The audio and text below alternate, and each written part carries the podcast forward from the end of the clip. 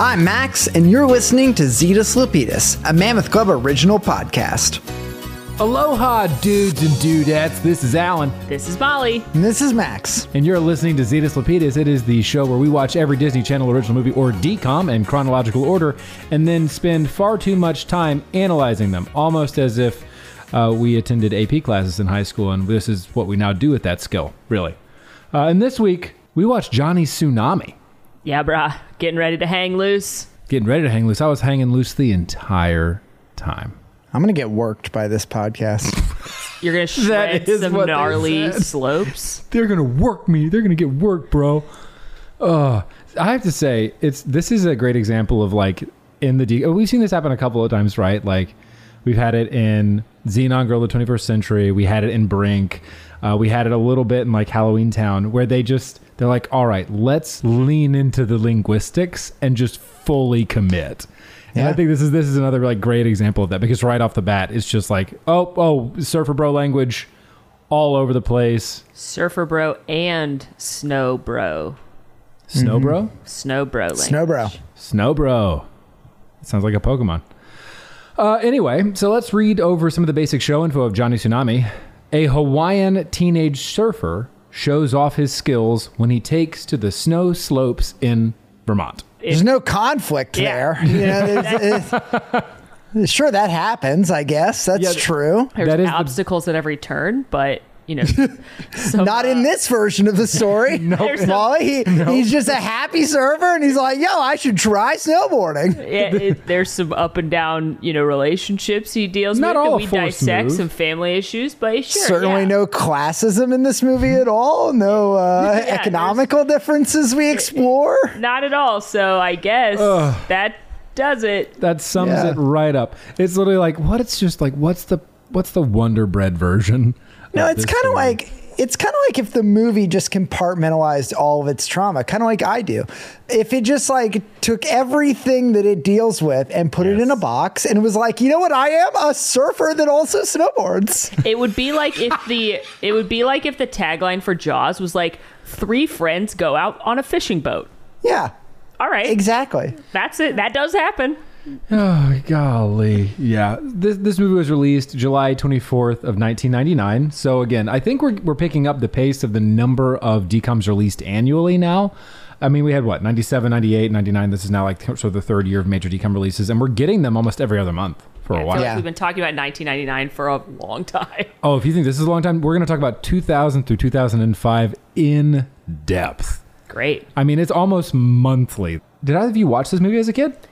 You know, this one's weird because I think so, but nothing really stuck out to me as like a scene I really remembered the way I have very visible memories of certain scenes in Xenon and Smart House and Brink burned into my brain. There weren't any scenes like that, but I have to assume I watched it and I was very familiar with the characters, but maybe that's just how I feel about this movie.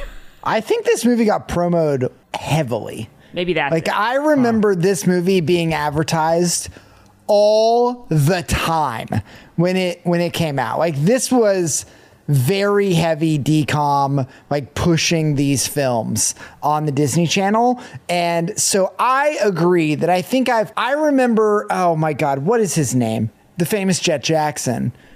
I remember him in that Lee Thompson Young. Lee Thompson Young, rest in peace. R.I.P.. I remember him wearing that snowboarder hat. yes. That sticks in my brain. That was familiar. But I, yeah, similarly, like nothing But is it in my brain specific. from the trailer, or is it in my right. brain from watching right, exactly, the movie? exactly. But I mean, I've known the name Johnny Tsunami since I was a kid. I, I knew of this as a DCOM. Again, it got promoted really hard. I think I've seen bit, bits and pieces. Probably caught it when it was on, but I don't remember ever sitting and watching the whole thing. Yeah, I literally heard the name Johnny Tsunami and did not know what it was in reference to. When we first look at that list of DCOMs in chronological order that we're going from, I looked at this, I was like, boy, 80% of these do not look familiar at all. Did not know they were like, and I wonder if there's just like this massive blindside gap and, in sort of like my childhood in that range where I was just based on various circumstances of me growing up. Like I just didn't watch the DComs, but This is literally the first ever viewing of Johnny Tsunami, and boy, was it a ride! I'm wow, go me for the pun there. For Yeah, pun. it But was a ride. big time. To be fair, like again, I think I talked about uh, last week when we when we were diving into Smart House. Smart house. when we watched, yeah, exactly. We watched Smart House, and then prior to that with like Xenon, like this feels like Disney's hit their stride with what the DCOM is intended to be, and like nine times out of ten, the formula is working, right? Because the movie's not you lucky dog. It is like it's a genuine like, all right, I can popcorn, I can eat some popcorn and watch this movie. Like this is pretty good. this is probably just my age talking, but like when I think of DComs, this era is what I think of. Right. And obviously that is age wise, but like I the era of Johnny Tsunami, of the original Halloween Town, of Smart House, of Brink, of Xenon, like this pocket feels like DCOMs to me mm-hmm. and like then it continues and it becomes a different thing and i know like you know people that are younger than us might might think of like descendants like maybe that's their thing or camp rock is maybe their thing but like when i think of DCOMs i don't even think of like high school musical like i think of this pocket of too. DCOMs as being like the iconic selection of DCOM because after this you get a lot of sequels right we have Mm-hmm. another johnny tsunami uh, we have another halloween town we have Xenon another xenon sequel. we're all, like a lot of the ones that are started in this grouping continue and and lay the foundation for later DCOMs And I think that also rings true for the movies, like not just Disney Channel original movie, but like the actual Disney animated feature releases. We also strongly identify with this pocket, right? From I think let's just go from like Little Mermaid through the mid aughts. Right, let's just do like 2005, 2006. The Like, Renaissance. You're the saying the yeah, the Renaissance. Renaissance of Disney. Like that's our pocket of Disney films. Like this is the thing that we identify with when it comes to Disney movies. So I can I can draw now that you say that I'm drawing a lot of sort of correlation between that. Um, and yeah, that makes sense. Let's talk about the top song. There were two, and it was very close. And the only reason I'm mentioning them both is because if I, I looked at multiple lists, and honestly, they sort of jockeyed for position. The first is "Wild Wild West" by Will Smith. oh Wild Wild hell West. yeah Wicka Wicka Wild Wild West. We're going straight to the Wild Wild West. We're going straight to the Wild Wild. What a great song. Now we can we can all agree the Wild Wild West is a good song, right? We can all agree. Yeah. Do you want to know uh-huh. what it was jockeying for position with? Bills, Bills, Bills by oh, Destiny's an even Child. better- wow Can you pay my bills? Can you pay my telephone bills? Can you pay my automobiles? Baby giving me chills. I don't think you do. So you and me are through. Du-du-du-du-du-du. It's oh, like that Beyonce's song here. is so good. We got Nacho back. and this has been molly's radio hour I, Welcome I, we back are from hitting my Molly's stride for the radio top hour. 40 hits on the radio too. Like this is what I still listen to. For sure. Mm. Like people are often like, "What kind of music you listen to?" And I'm like, there are three things happening in my car. There are Harry Potter audiobooks. There's the Hamilton soundtrack, and there's the movies from, or and there's music from the late '90s up through the mid 2000s. That's yeah it. And this has been DJ Molly spinning the hits of her Toyota RAV4. Welcome back to Zetus Lapidus, your regularly scheduled Actually, program. This, this would have been the sweet hits of my Nissan. Oh yeah, the Xterra. Xterra. The Xterra. So those are our top two songs of the week. The top grossing film of this week, which sort of helps us identify why Wild Wild West was the song, is the film Wild Wild West. I think we could all agree that while the song is great, the movie.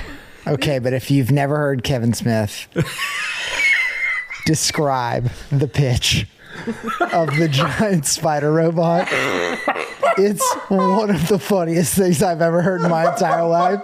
And I encourage anybody to go look at it up. in tears. Because where this movie came from is something truly inspired. Uh. and to hear him talk about then seeing Wild Wild West and seeing it come to life, oh my God, this is this is a reference for maybe ten people in the audience, but trust me, you're you're missing out.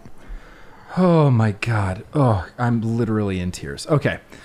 Some of the events of the day or some of like the notable things that are happening this uh, in this in this week.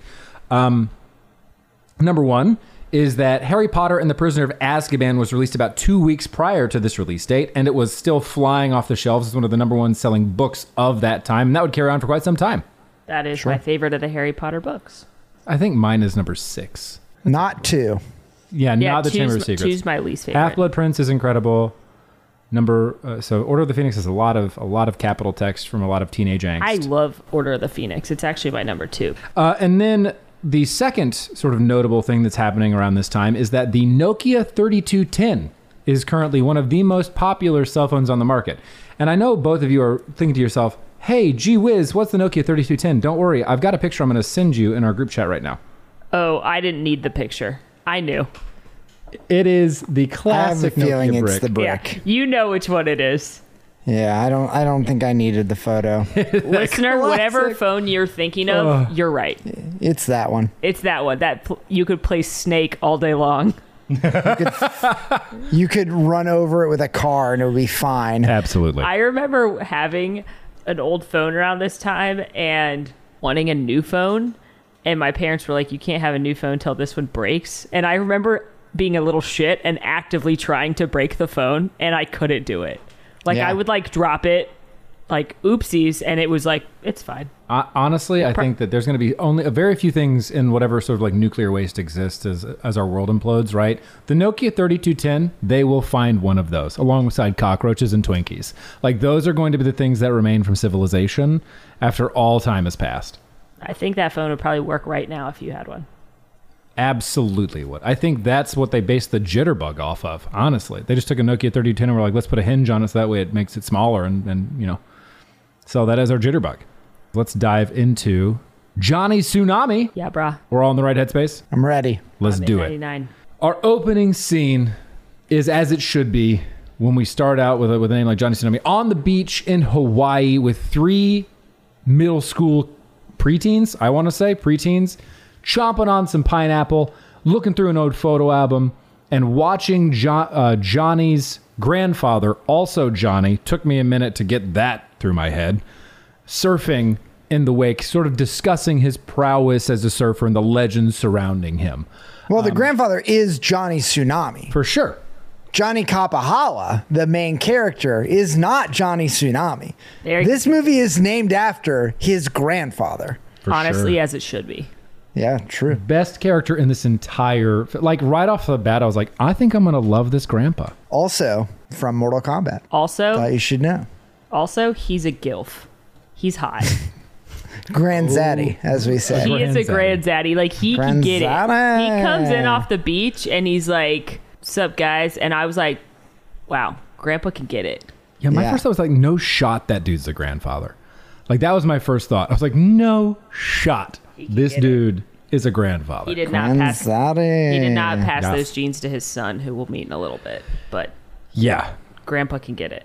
absolutely Okay, but can we also, right in the beginning, as we introduce Grandzaddy, Mm-hmm. talk about his catchphrase? He's like Hawaiian Michael Jackson. Yeah.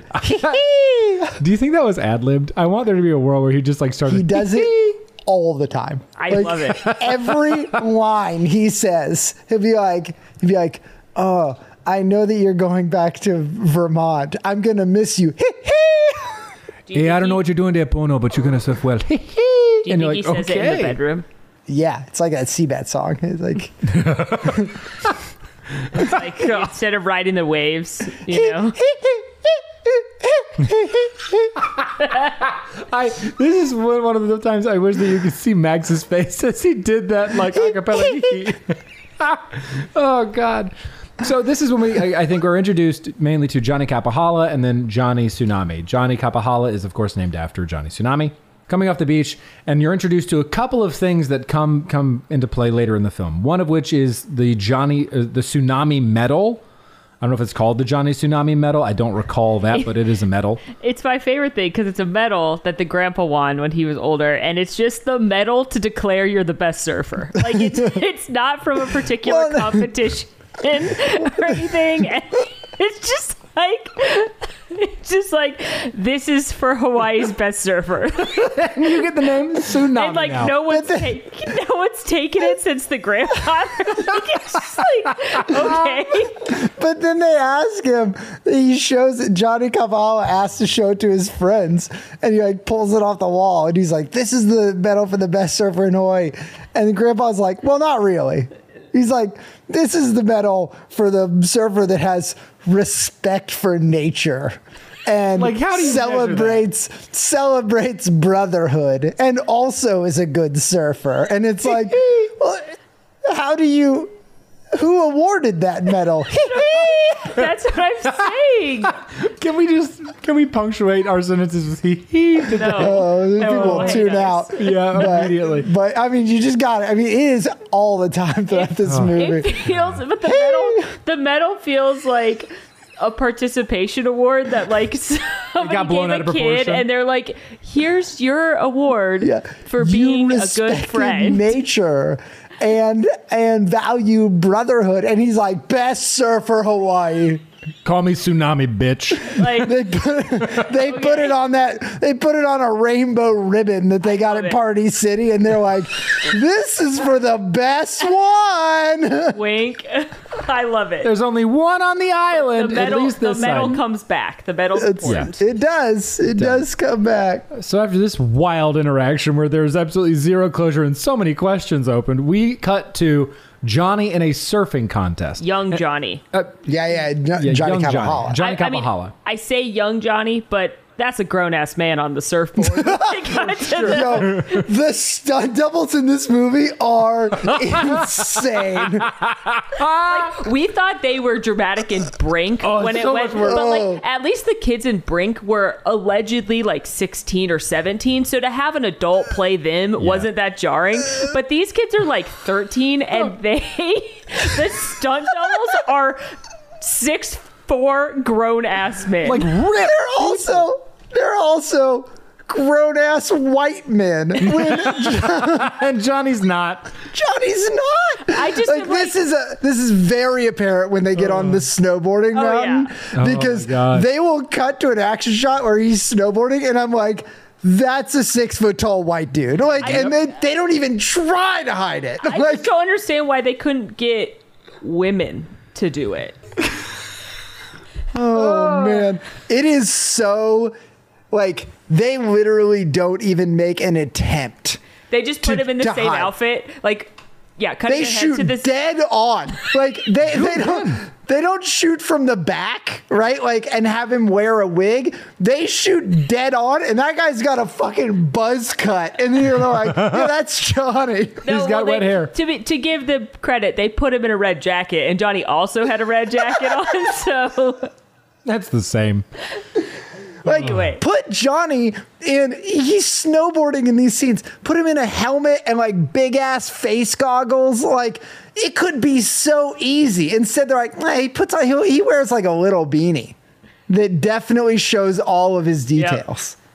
Ah, there is nothing that is, that sort of annoyed me. Not annoyed me. It made me chuckle. Is when Johnny finishes the contest, he wins. Obviously, obviously he has to. Johnny Kapahala he's- wins. He's sorry. Inherited Very his talented. grandfather's Yeah. skills. Yeah, for sure. Little Kapahala, as it is, is meeting his friends and family, Sans dad, on the beach. And one thing that I noticed and wrote down was if you look at this beach scene, there are zero footprints exiting the water. None at all. And there are a shitload of footprints where they had to do this scene take over and over and over and over and over again because that entire beach is churned where they were like, no, you should exit from this angle, exit from this angle, enter from this angle. And Johnny just like standing in one spot the entire time. Well, Johnny, to Alan, be fair, if you look behind you and only see one set of footprints, it's because You carried me? I carried you. nice. well done. Well fucking done. That's, you know, that has nothing to do with what you're saying, but it's all I thought of when you start talking about footprints in the sand. Is sand. me being like, if you look behind you and you only see one set, brother. Oh my god! it is that. Anyway. It is then when I carried you. Yeah, But it's then I when would, carried would like the image of you carrying Alan. For,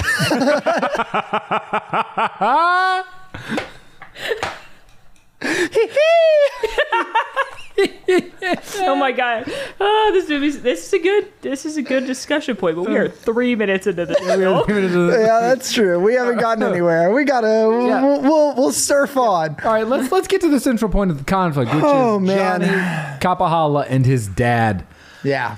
So Johnny goes home, and you immediately get the tension through a series of different interactions, right? But mainly it is Johnny's father's absence from his life, most particularly surfing. Johnny's dad, and what is his name? I have to go and like Pete. Pete. Pete. And Pete. Pete's disdain for Johnny Tsunami. Pete's father, Johnny Kapahala's grandfather. You can understand why it was confusing, and I didn't know who was Johnny right off the bat, right? Oh yeah, it's all confusing. It's just it's just a tangled web we weave. Johnny's dad Pete is a coder, and I think the implication there is like he's fallen very far from the tsunami tree. I think the implication is that he kind of thinks his dad is like a bum a little bit. Like you get him making comments throughout the film, like when they eventually, spoiler alert, go to Vermont and Johnny's like, oh, I want to call grandpa. And he's like, why? He's probably just surfing. Like he kind of insinuates that his grandpa is kind of lazy and, and isn't driven in life and he just surfs and hangs out at the beach. Well, and specifically, he talks about the amount of money they make, right? Because when Johnny gets home from his surf competition, which Dad, as Alan said, wasn't there, Dad's working, and Johnny. Johnny even tries to like show interest in dad's work, right? He's like, "Oh, this is the that network you were working on." And you see dad sort of pause and like decide like, "Oh, Johnny's showing interest." And he's like, "Yeah, do you want to see do you want me to show it to you? And it feels like, oh, we're going to get like a dad son interaction moment. Like, oh, you couldn't be there, but we're going to connect on this thing. And then he's like, yeah, so I can search anything. Let's search something local. How much money do surfers make? And then he's like, $30,000? Do you want to be a poor? You can't be a poor. Don't surf. It's a waste of time. And like, it's just here your son was like, Dad, tell me about the thing that you're working on. I'm so interested. And you take that opportunity to just shit on his dreams and be like, Yep. you're going to be a poor for the rest of your life. Also, Brink was only going to make like 10 grand a year. So surfing Pretty good. more lucrative than all- skating. So we have that, and I agree, Max. Like that was the thing that stood out to me. Like at this point, I really liked Johnny Kapahala, which again, this is two times in a row where I'm actually liking the titular character because, Sure. as we've discussed, DComs have not done a good job to date of making their title characters likable. I is- like Johnny Kapahala. This is three. Is for me. There, I like Xenon, I like Ben from Smart House, and I like Johnny. It does feel like they made a conscious decision at some point to make these kids more likable. and like I, I think that it's you see a lot of tension with parents, you see a lot of tension with like bullies or other kids, but I they they have it feels like a tone shift that we hit a certain point and they're like, "Oh, we need to make these kids better kids." Um, and maybe it's because like parents watch along and they're like, "Oh God, well you're te- you're you're setting a bad example." Who knows why they did it? But these kids are so likable that in just a moment they're going to tell Johnny Kapahala that they're moving to Vermont, that they're leaving their home, they're leaving Hawaii, and they're moving to the East Coast. And this kid is a saint in the way he Yes, takes. I thought the same thing. He literally is so gracious, so kind. It's the middle of the school year too, which I want to point out because he has to go Mm-hmm. into a completely new state across an ocean, leave all of his friends, leave the only thing he loves, which is surfing, and he his grandfather, who he loves. And literally his reaction is like, "Okay, I'm I'm gonna go surf now, but okay." Like By the way, they tell him one week before they leave. They don't give him any time. They tell him one week before they leave. And then you see him, he's like, Yeah, Molly. He's like, I'm going to go surfing. You see him with his friends, where it could be very tempting for him to be like, This is so unfair. This is ridiculous. Like, this is, you know, it's so bad. Like, very normal rant for a teenager to go on. Instead, what does he say to his friends? They are all saying that. And he goes, Maybe it won't be that bad. Like he's a saint. This kid Yeah. is an actual teenage saint. and and back to the he is very interested and proud of his dad because the reason they have to move to Vermont is the dad I guess sold some of his software that he works on or he got a big contract um, to manage the software that he works on. I'm not 100% sure what the software does. it's Google. I don't know if it It's, it's a closed is it network. Google? It's a closed it's a network search engine. Okay. Um, but the contract that the dad got is at this prestigious private school in Vermont. And Johnny uh, before they tell him he has to move to Vermont, but immediately is like, "That's so awesome, Dad! Good for you!" And like, I got to tell you, as a 13 year old kid, I don't think I gave a shit about my parents' jobs. Yo, Yeah. I- Like- like, oh no. and he was very invested and very proud of his dad for you know getting this this project. So Yep. again, And teenage listen, saint. I think it's been established that I know Molly, you, you grew up in what you know pretty much one one spot. Max, I don't know, but fairly the same for you. No, moved around. I never moved. I mean, I moved houses. I never moved towns. Yeah, like I moved a lot, right? And I can say that like my tolerance for moving got progressively lower with every move.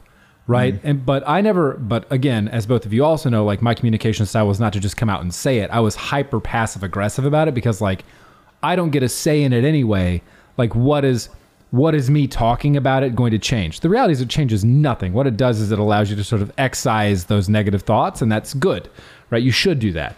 But when I when I watched this movie, and again for, for a first time viewer, I was like, God, if I had seen this as a kid, I would have felt like such an asshole with how I had handled my moves mm. because I like I did not handle them well. Like, and I've done a middle of the school year move twice, like, and that's shitty. Front to back, it is just like him. And we'll get to this later, but him sitting alone at the, at the cafeteria table, like, hit me in a very real and raw way. Like, so I was like, God, like I feel like an ass. So like it's for me watching, I was like, this kid, I love. In that moment, I was like, I love Johnny Kapahala.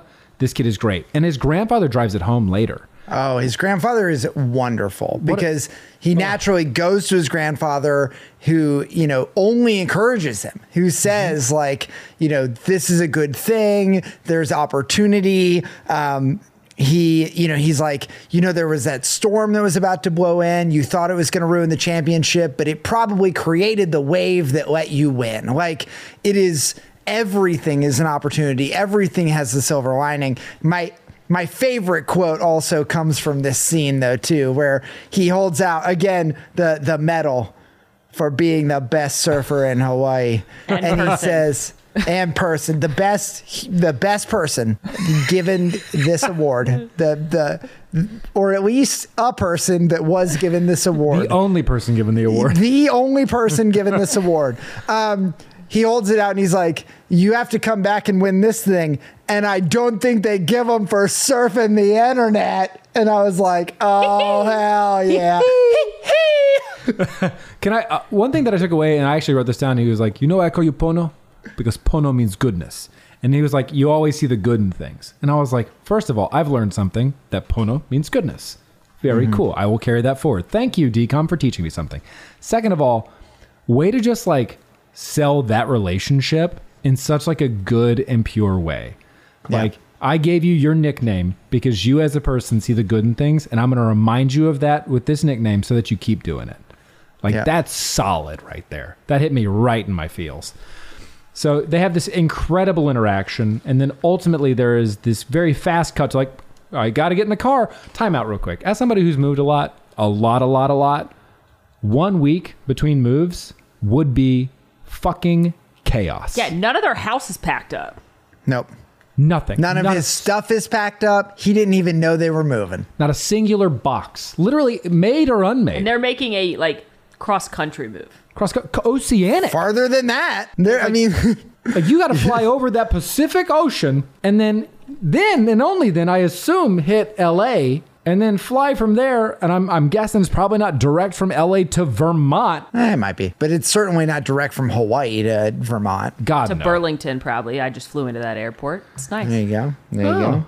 like the coat factory. It baffled me that they had a week. So they end up arriving at the house in Vermont, and I think it was a throwaway line that I went back and caught, and it was the dad Pete mentioned something like, "They've taken care of the car, they've taken care of the furniture, they've taken care of the da da da da da," and I was like, "All right." I assume it means they hired a moving company because, as somebody who's had a lot of experience with this, with this, like the company typically hires a moving company to help you go. Not at all true. They've literally furnished this house. I think it was a rental house. Well, they Like just a uh, furnished rental house. listen, that that company must be doing well. Pete's company that is doing network consulting. Well, I, mean, I guess it is the late '90s with the new internet, so yeah, they should be. But any case, they arrive in Vermont. Johnny's taking it rather well. Except that he didn't come dressed for the weather. Yeah, you know. Silly Johnny in his Hawaiian shirt. How cold could it be? Yeah, that never ends with it being warm. It only ends with it being cold. I think the only thing we get sort of is Johnny showing his rebellion, and this is the only thing that I caught was that he like he stamps a surfing poster over the snowboarding poster or the skiing poster in his bedroom, Yeah. Hmm. like as a, as a singular show of rebellion. Again, I identified with that a lot as a kid who's moved a lot. I was like, I'm gonna do the one thing that keeps like that I own the space, and like I'm gonna take ownership of the space by doing this thing, right? So What were what were your posters of? uh, I didn't have a lot of posters. What I had were things that I would take from school to school. So like it was mostly work that I had done that like had gotten a good grade or something. So I would have it on display in the space, and then like I would make sure it was prominently displayed because it like for me it was a timeline of the like the places I've been and the work I'd done. Did you put that in your bedroom or at school? Bedroom. Okay. I was like doesn't feel like a good way to make friends if you brought that to school. I'm gonna I'm gonna let, let me let you know. Look at all these fucking A's I've gotten. Hey, Don't fuck with me. listen. You want to just let me uh, let just there is no good way to make friends when you move that frequently. I'm just going to be very real with you. Like there's there's not a good way. It typically takes like a kid having the gumption to be like that kid's new. I'm going to go say hi, which is 9 times out of 10 behind the scenes secret, a teacher asking that kid to do it. Oh. So like and then it's a role that I was like, Yahtzee, you made a friend with somebody. So that doesn't ha- actually it isn't heavily implied that that does happen for Johnny here when he goes to Skyline, the private school. so another real moment, right? Which, as they go to Skyline, the dad, this just once again illustrates the differences between Johnny and his dad. Though I don't think they, I mean, they have a bad communication relationship, but they don't, they're not mean to each other in the way that some of the other hmm. parent son relationships we've seen are. Because the dad's just focused on the wrong things. They don't have a lot of common ground. But the dad's like so excited for Johnny to go to the school because he would have loved to go to the school as a kid. It's kind of the opposite of Can of Worms, where the dad was more of a jock and the kid was more of a nerd. It's the opposite, where mm-hmm. the dad is more of the nerd and the mm-hmm. kid's more of the jock. And he's like, This is such a prestigious prep school. It'll help you with all these things. I would have loved to go here. And Johnny, mm-hmm. once again, being an angel child, is like, Okay, dad, I'll give it a shot. Like, just Sure. happy Sounds to good to go. me. Yep.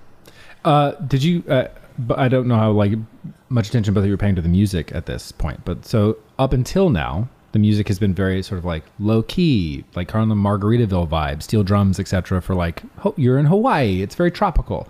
And then the minute you see Skyline, it is the preppiest Princess Diary shit I have ever heard in my entire life. So like they, for me, I made a note like specifically they nailed the music transitions to set tone.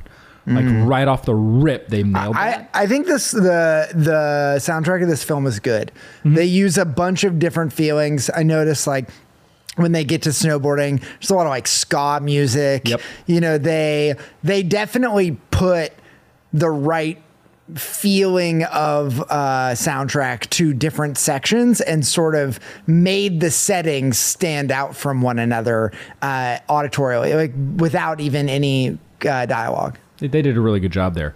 And you are introduced to Johnny at school. I think there are two main things that you really pick out here. One, you pick out that Johnny senses the difference in setting by how pineapple is served, which I thought was just a really sort of funny through line because up until now he's been eating like pineapple right off the fruit. It's cut into wedges, and then he gets to the cafeteria line, and the cafeteria's like, "Would you like applesauce or pineapples?" And she, he's like, "Hell yeah, pineapple! I fucking love pineapple, lady. You don't even fucking know what you've unlocked within me. I love fucking pineapple." And she's like, Nobody likes pineapple as much as I do. not a singular person on the planet Earth likes pineapple like I fucking like pineapple. So she whips out the ladle, which is not just for pineapple, and just hits him with the pineapple slop. And then Yeah. he's like, he's like, "Ma'am, I'm sorry, that's not pineapple." She's like, "It sure is, kid." And like, And it picks says up- Hawaii on the can. It does. It says Hawaii pineapple. Hey, real quick question. Are you all allergic to pineapple? Do you get the burn? I don't like pineapple, but I'm not allergic to it. I, You don't you don't get the you don't get the roof mouth burn if you eat fresh pineapple? I mean, the roof of my mouth tingles, but I didn't know that was an allergy. I don't know that I've eaten enough fresh pineapple to speak. Mm. I It's love not fresh favorite- pineapple, It's but it not my hurts my mouth. Yeah, it hurts. Like it Suffer burns, but I didn't know it was bad. A lot of people have very minor allergy to pineapple, and and the roof of your mouth will get that burn. Uh, roof roof of mouth bumps, as they say. Interesting. Learn something new. Uh, and then I think the second thing that we we get introduced to in the school is Xenon. Yeah, Xenon is Kirsten here. Storms, the return. This is a good community theater movie. For sure. because you will not only do you get Xenon, but you'll get uh, Lee Johnson later. And like these are very regularly occurring actors and actresses in the Disney sphere. And if you aren't familiar, maybe you miss Xenon, maybe you know Kirsten Storms from being on Days of Our Lives because she played a recurring character on that show Jesus, called it's happening Belle again. Black. Um, and uh, and she played alongside a, a gentleman named Marshall Teague, who actually played a multitude of characters on Days of Our Life. Because um, much like DCOM's, Days of Our Lives is a community theater where the same actors. The show's been going since like the '60s. The same Yeah. actors play multiple characters Yeah, yeah, throughout yeah. Days of Our Lives. But Marshall Teague, you may know him as um, Colonel Davis in the hit film Armageddon. Great. Uh-huh. Yeah. And um, if you've seen Armageddon, like I've seen Armageddon, then maybe Yeah. you know Ken Hudson Campbell, who plays Max in Armageddon. And I want to shout out a little bit to the DCOM Community Theater because that's also our favorite shop owner from Under Wraps. Oh, okay. Yep. Yep. Yep, yep. And uh, Ken Hudson Campbell was also a wolf in the um, A wolf. early 90s Jungle a Book. wolf. He was a wolf in the early 90s uh, live action rendition of Jungle Book, Mowgli's He story. like voice acted a wolf, yes. or he was at he was like a physical. He was a wolf. Uh, Like I believe Wolf he voice acted the wolf um, Oh, okay. for the live action version of the Jungle Book that came out in the early 90s. It was called Jungle Book, Mowgli's Story. And the breakout star of that film, who played Mowgli amongst these animals, was Brandon Baker, who is none other than Johnny Kapahala. You've been Armageddon, the part of the show where Molly, by no one's urging, has found yet another way this DCOM can be tied to the smash hit Armageddon. Don't tell her to stop because she won't. Ah, there Wow. you go. Good job on this. You've just been Armageddon. Yeah, six degrees of Armageddon. That one was good. You did a good job. Pretty good. That one was short. Well done. Pretty good. I cannot say the same for Geniuses. Great. Good. Geniuses is a is a long walk for a drink of water. I gotta tell you wait. what. So excited. Can't, I, I can't wait. That Wikipedia race had to be wild. we're just feeling um we're just really feeling the community theater come to life here. I think more and more of these characters, you know, last in Smart House we had Angie, who was Katie. You know, now we've got Xenon making her appearance again. We've got Lee Thompson Young, who will go on to be the famous Jet Jackson being in this. Like Disney has found their stars. They have found the people that they want to make movies with, and they are just putting them in everything. Like, why, why find new people? And I also want to point out we yeah we do meet Xenon, who her name's Emily. Yes. this Emily. movie? Her name is Emily. Emily, yep. She's the cool girl. She's the hot girl in school. Um, but we also meet this movie's little asshole, whose name is Brett. Fucking Brett. Brett. Brett, which is like a good bully name. God, I knew so many Bretts growing up at so many different schools. Brett, as soon as Johnny gets introduced to the class, she's like, Why don't you tell us about Hawaii or whatever? And Brett and his friends make fun of Johnny from being from Hawaii. And I just was like, Really? Like, that's like a cool ass place. Like, I Yeah. understand kids are assholes, but it feels like Hawaii is like universally known as a really cool place. And the fact that he's like, Hawaii, what the fuck? I was like, Really? 100%. Bro? Liter- I mean, I was born in Alabama. Not a cool ass place. Not a cool ass place. I mean, for anybody who lives there, listen, still love you. But objectively, not a cool ass. Objectively, Hawaii is better than Ha- Alabama. Hawaii is so much better than Alabama. So whenever I move somewhere, people are like, "Hurdy, hurdy, her. Where's your accent?" And I was like, "Well, I lost it so that people like you wouldn't deduct 50 IQ points from me on immediate on immediately meeting me. But also, like, if I was from Hawaii, you can't like." Hurdy, hurdy, her. Where's your accent? That accent's fucking cool. What are you making fun of? the fact that he goes surfing and like lives on the beach? Like They make fun of his shirt. His shirt is loud and floral, and they make fun of his shirt. They but do. they also It's also a cool shirt. Brett hits him with this line. I don't know if you guys wrote this down. You're in America now, dude. Hey Brett. Brett's an idiot. hey Brett's Brett. a fucking idiot. I'm gonna do some geography lessons with you. That's part of America, dipshit. Like you're a moron. like Brett, I think Brett is objectively the preppy, will ultimately become a frat boy idiot. Like that is his archetype right off the bat. And Did you all notice? bad. Did you all notice how much taller everyone else in this movie is than Johnny Kapahala? Yes. Yes. because I did. all of these other kids, and like it's good for the bully feel, but it's not just Brett. Every kid in this movie is a foot taller than Johnny Kapahala, except maybe Kirsten Storms. Like everyone else is a foot taller than him. It's wild, actually. It, it is. It is crazy. And after this introduction, we have a couple of minor interactions in the school setting, but I think ultimately what it leads to is they find themselves at the top of the mountain for uh, what would be the second of so many fucking montages.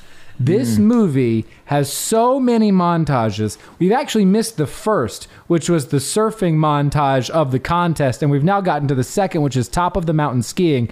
Montage count up to two. This movie is like plot wedged within montages. Like That's true. Right off the bat, Johnny lies, which I don't love, about, yeah, I can ski in an effort to fit in. I mean, listen, been there, literally been there. And not about skiing, right? But other things. And is taken to the slopes with Brett, Brett's version of Gollum, and Emily. I don't know what the sidekick's name is. I'm just call I just call him spiky haired Gollum. And you just know shit's about to go down. You've seen that Johnny can't hold his balance on the skis. He can't hold his balance in the ski lodge. He falls over knocking over things like dominoes, just ping ponging on the walls. Emily sort of exits to fix her ski. I don't know enough. I don't know anything about skiing. I'm just gonna say fixes a ski.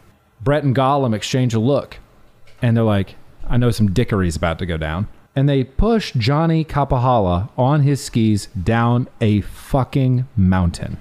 yeah, they could have fair, he was actually gonna go down them anyway. but he- they could have actually murdered him this time. I I did write that compared to some of these other bullies like Can of Worms and Smart House, like I feel like pushing somebody at the top of a mountain is actually dangerous. Listen, I'm not here. I I I, I think Brett's a dick, but I I have a little bit of a hard time with us taking fault with Brett. Obviously, you shouldn't have pushed him, okay?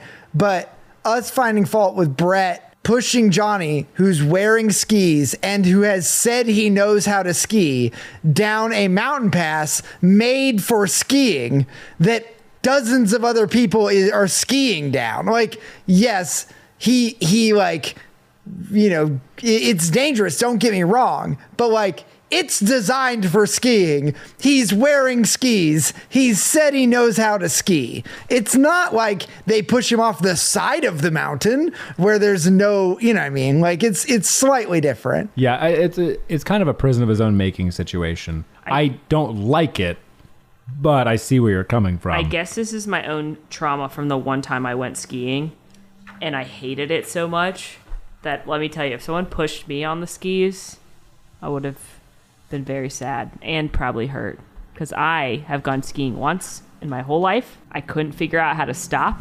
Don't you at me with the pizza cutter bullshit. And I hated it and I never want to go again. And if anyone ever wants to go skiing, have fun. I'll be in the lodge drinking a boozy hot chocolate. But I did want to ask have you guys been skiing nope, I have not. literally never. or snowboarding? Nope. No. No no no winter sports for me in general. So Yeah. I, I think we could cross that off for the Ma'am Fam travel video series. yeah, So yeah, yeah. probably not going to do winter sports. Listen, if somebody wants to see us inside of a cozy lodge, each of us partaking in our own favored food and beverage, then I think Yeah. that's an excellent, excellent uh, trip. But to actually go and partake, no, not at all. the, the the risk of falling down is very high. With You know who learned that? Johnny. He fell down. He hurt his He should have died. To be fair, like he should have died. And I'm not saying it's because Brett pushed him. That didn't help. But like he's never been on skis before. He ends up in the like restricted sections and like going off of Oh, cliffs. yeah, and yeah, like yeah. he should be dead. At least injured. At least. Well, the injury that he has is like my back hurts, and I don't like. There is a scene where you see him like whip his knees bend at a weird angle, and he like pah, into the snow. I was like, ah, like for me, I'm like, that's so many injuries. Yeah, that six foot two white guy really could uh, handle it. skis. Yeah, he he is a stunt double as well as skier. The only thing we get out of this scene is that Brett now has additional license to poke fun at Johnny because Johnny's bad at skiing. It serves as the mechanism with which to s- to establish sort of a foundational sympathetic relationship with Emily, which we see Yeah. play out the following day when Johnny decides to like break his school uniform because that's when he gets it and he's like this is too stuffy i'm going to wear my hawaiian shirt under my school uniform I liked the brave fashion choice he made to wear his Hawaiian shirt under the school uniform because one, it looked cool. Two, I like somebody that expresses themselves and their unique personality through their clothes. And three, the kids made fun of his shirt yesterday and he's like, fuck you, I'm still wearing this shirt. Like it mm-hmm. showed that he didn't care that they were mean to him. But he does get sent to the principal, who, because he broke dress code, they clearly have a uniform.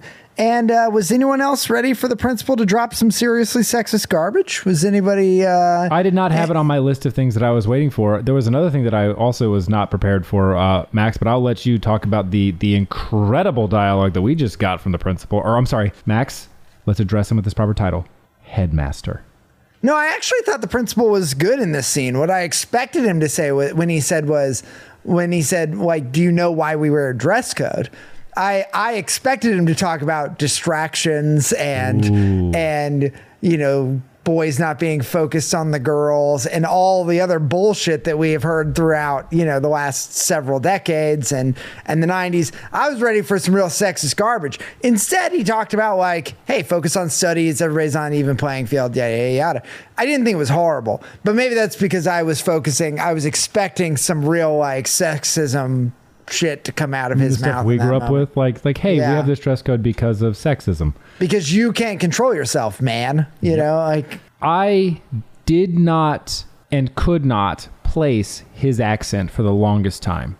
And then after our first viewing of this film, I went and YouTubed Bernie Sanders. And that is a exact match.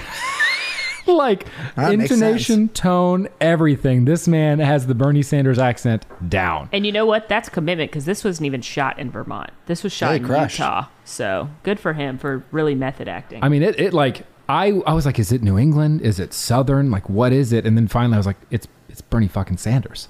This he man crushed. is doing Bernie Sanders, crushing it. And this sort of begins the relationship, right? He going, him going to the principal's office, it not being a big deal. He has some interactions with Emily. I'm sorry, Xenon, that sort of established the the friendship and budding romance between the two. Much to Brett's dismay, because Brett is terrible and is pretty handsy without asking for consent with Emily almost at all times. And we don't like that. We don't approve of that. He's definitely staking a claim to Emily, even though I don't think they're actually in a relationship. No, not Agreed. at all. Not at all. In fact, she rebuffs him visibly multiple times throughout this film. And this is when we get introduced to overt classism almost immediately because Johnny, on the way home from Skyline, is on the public bus, which no rich kid would ever be on, people in Skyline. And on getting the getting on the bus are a bunch of snowboarders, a bunch of like, and it's an immediate tone switch, right? The people in Skyline are like very, th- their language is sort of highfalutin, and then you have like, "Welcome, bruh," things that Johnny's used to hearing. It's like 15 degrees off the norm for Johnny, but it's a little bit more normalized to his his time in Hawaii. And this is when we get introduced to Sam, The famous Jet Jackson. the famous Jet The Jackson. famous Jet Jackson. Is the famous Jet Jackson. ultimately what comes of this is the relationship is we're establishing sam as sort of the friend and mentor of snowboarding and we're also introduced to classism with the skis and the urchins and wow that was heavy to take in right off the bat Dude, the Urchins is a wild name. I was Like- about to say that. like Why did they this- call them that? the like skis i i understand where that comes from it's the name of the school but the urchins is a wild name Dude. because the name of that school is maple valley you could call them the syrups you could call them the mapes like call them anything but urchins is a wild name for them to like accept too. Like they're like we're the urchins. There's like pride in that. Yeah it's i feel like that's some, a name that was assigned to them and then they took ownership of the name to like to take the power away which again a frequent thing that happens in a lot of isms right? Mm-hmm. so that was just really heavy to watch play out in a DCOM and we are introduced to Johnny learning to snowboard. That's ultimately what he wants to do, and he's introduced this through Sam. And montage number three occurs, where we get Johnny learning to snowboard under the tutelage of Sam. What are your guys' thoughts on Sam? I love Sam. Awesome. Yeah, he's great. the Sam Takes him in, instructs him, is a good friend. He gets questioned by somebody else. It's like, when are you gonna drop this guy? He's like, nah, he's all right. He's he's cool. He's like, Yeah, he, he- he sticks up for him. He crosses this imaginary line, this metaphorical line of skiers versus snowboarders, which we find out is literally like the mountain has Yep. two sides. Like the skiers Yep. get the better side of the mountain than the snowboarders, and he crosses this metaphorical line without hesitation, pretty much. Like he a little bit is like, "Are you sure you want to snowboard?" And Johnny's like, "Yeah, like I surf. I think I could snowboard much better than I could ski. I want to learn how to do this." And he's like, "All right, man, I got you." Johnny doesn't exactly take to snowboarding. From what we see is we see Johnny eating a whole hell of a lot of snow. Which actually I was kind of happy about. Like I I think I sort of expected him to instantly be good, which he is. It it doesn't take him long to start doing amazing things on a snowboard. You know what I mean? Like Yeah. it's not too many scenes from now that he's doing sick jumps, but like Come on, Yeah, Josh. bruh. Eh, but I think I, you know, you expect the like grandson of the best surfer in Hawaii um, to like pick it up and just be good. And they watch him eat it, like they show him eat it a bunch, like over and over and over again. Eat it, eat it, eat it, to the point where the other kids are like, this kid sucks. Like he's bad at snowboarding. It's I think they did such a service to the character of Johnny in that regard to be like this kid is all about perseverance in these moments, which was very very good, right? Like I think that sort of helped set him and reinforce a lot of those things notions about him. So we get a montage number 3 where he learns how to snowboard. I, I do want to put in just real quick Mm-hmm. a pin and something that happens right before he snowboards. They go into the snowboard shop Oh. where they meet the clerk owner of the store. Uh, I there's think this one's Randy. The brothers The other Ran- one's Ronnie. The ski shop owner's Ronnie. Okay. And this is Randy. we meet Randy, who owns the ski shop, who knows Johnny Tsunami. He's like, oh man, you ever like? For some reason, he brings up surfing, even though it doesn't really make sense. And he's like, there's this guy. His name's Johnny Tsunami, and Johnny is like, oh, that's my grandpa. He gives him whatever he wants in the shop, but I just want to put a pin in that. We meet the kind of stereotypical snowboarder, kind of like stoner vibe, long hair, soul patch shop owner. And we already met the ski shop owner who's the complete opposite. Right. Preppy, glasses, polo, uptight. Remember that. Did you happen to notice how similar they look? No. Hey, no All right. spoilies. Hey, we'll get to that. We'll get to that later. Johnny learns how to snowboard, and Xenon has her interest peak. I got to know what's happening. I don't know if I would say interest peak because, as I remember, he went back to school the next day and he had a snowboard. And they were, and they said the the skis, Brett and crew say something about it, and he says, "Well, have you ever tried snowboarding?" And they go, "No, we ski." And he's he's like, "Well, but but why don't you?" Because we ski. That's why. And I just wanted to I just wanted to grab this. You know, my I talked about my version of the script in 13th year, and um, I have the script right here. And on that line, I, it was weird because you know that wasn't what it says in my script. My script says because we're not poor. You know, that's my Because we have my money. my script says we're not a poor. So I, I don't know why it said because we ski. You know, he in mine it says, "Have you ever tried snowboarding?" They say, "No, we're not poor." So it's you know it's weird that Which is they changed that. Like a That is wild weird implication. That you got that one Yeah. script. Um, I also want to quickly put in before we get to Emily hitting the slopes again. Um, we do meet Sam's dad. I would like to one click up the single parent counter because it's uh, blatantly stated that Sam's mom passed away. Sam's dad is a military man and cool as hell. God, we love Sam's dad. Sam's dad is cool as hell. He comes home and he's like, What's up? I got off work early. Let's go to a movie. Johnny, you're welcome to come with us. I've heard all about you. Like, he's immediately cool as hell. And, jo- and the point of this is that Johnny's like, Wow, your dad is cool as hell. Like, Your dad loves you. like it's just a very clear difference between Johnny and his dad. I did want to shout out Sergeant Sterling. Yeah, Sergeant Sterling's dope. Let's talk about Emily on the slopes. She is Speaking also of somebody that should have died, Yeah. That's true. that is true. Thi- like there is a half montage of her learning, and then she's like, "Fuck your montage! I'm gonna go down the hill." I did. She write- jumps off the side of a mountain. Like, that's not, I'm going to go down the hill. She's like, we are on a path. I'm out. And just bails off the side of a mountain. This is why I don't fuck with snow activities, okay? It is way too easy to end up hanging on the side of a mountain. She does too. well, there's two kids because you get Xenon hanging off the side of the mountain. Then Sam tries to like yell down to give her words of affirmation, and the and the snow breaks out from under his feet, which is what you get for throwing out words of affirmation on the side of a cliff, and is also hanging from the side of a mountain. And it is left to Johnny to go and find help. First of all, they are way too calm. They are like Oh, yeah. very calm for literally being what, a couple hundred feet up? Dead. They would be dead. They're just and they're hanging on like to a tiny rock. Like, wouldn't their hands be cold? Wouldn't they be slipping? Kirsten Storm still has her fucking snowboard on her feet, so she can't like get. And good- as Jet Jackson reaches to unclip it, you see his hands slip. Like, he's Also, good. Are, are they jacked? Like the upper body strength to hold yourself right there for like 10, 20 minutes is not nothing. Let's talk about how well Johnny snowboards down the side of this mountain. Oh, he yeah, he- he's a professional now. Well, Yeah. it's his stunt double certainly. yeah, is. that white guy is very good on the snow. hitting some.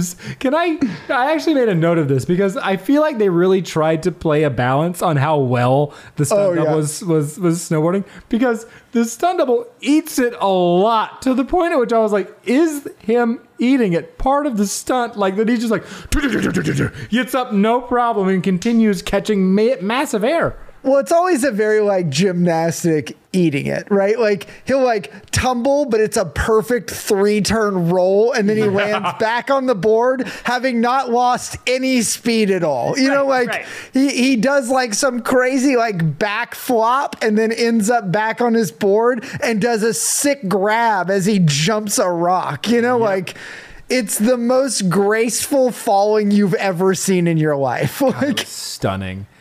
But eventually he gets to a snow patrol guy on a s- snow s- Mobile. plow. Shout out Snow Patrol, by the way, the soundtrack of the 2000s.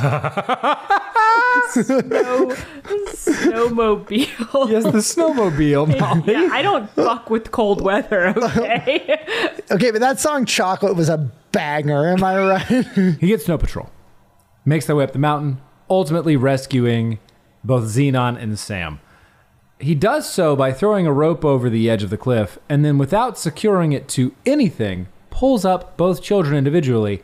And I just have to think he got a dose of the super soldier serum because he is hoisting those children up by a rope with zero effort. Much like Xenon and Sam on the side of the mountain, they're all jacked. But yeah, I wrote secure the rope, dipshit. Like, it's just this one ski patrol guy, and I guess Johnny pulling them up. Like, secure that rope on your snowmobile. Absolutely. And they're rescued. Everybody sort of as as the high school or I'm sorry, middle school class has a reunion and Sam and Johnny are picked up by Sam's father. Again, these kids are way too calm, calm for almost dying. Mm-hmm, They're sure. like, oh, whoops, daisies.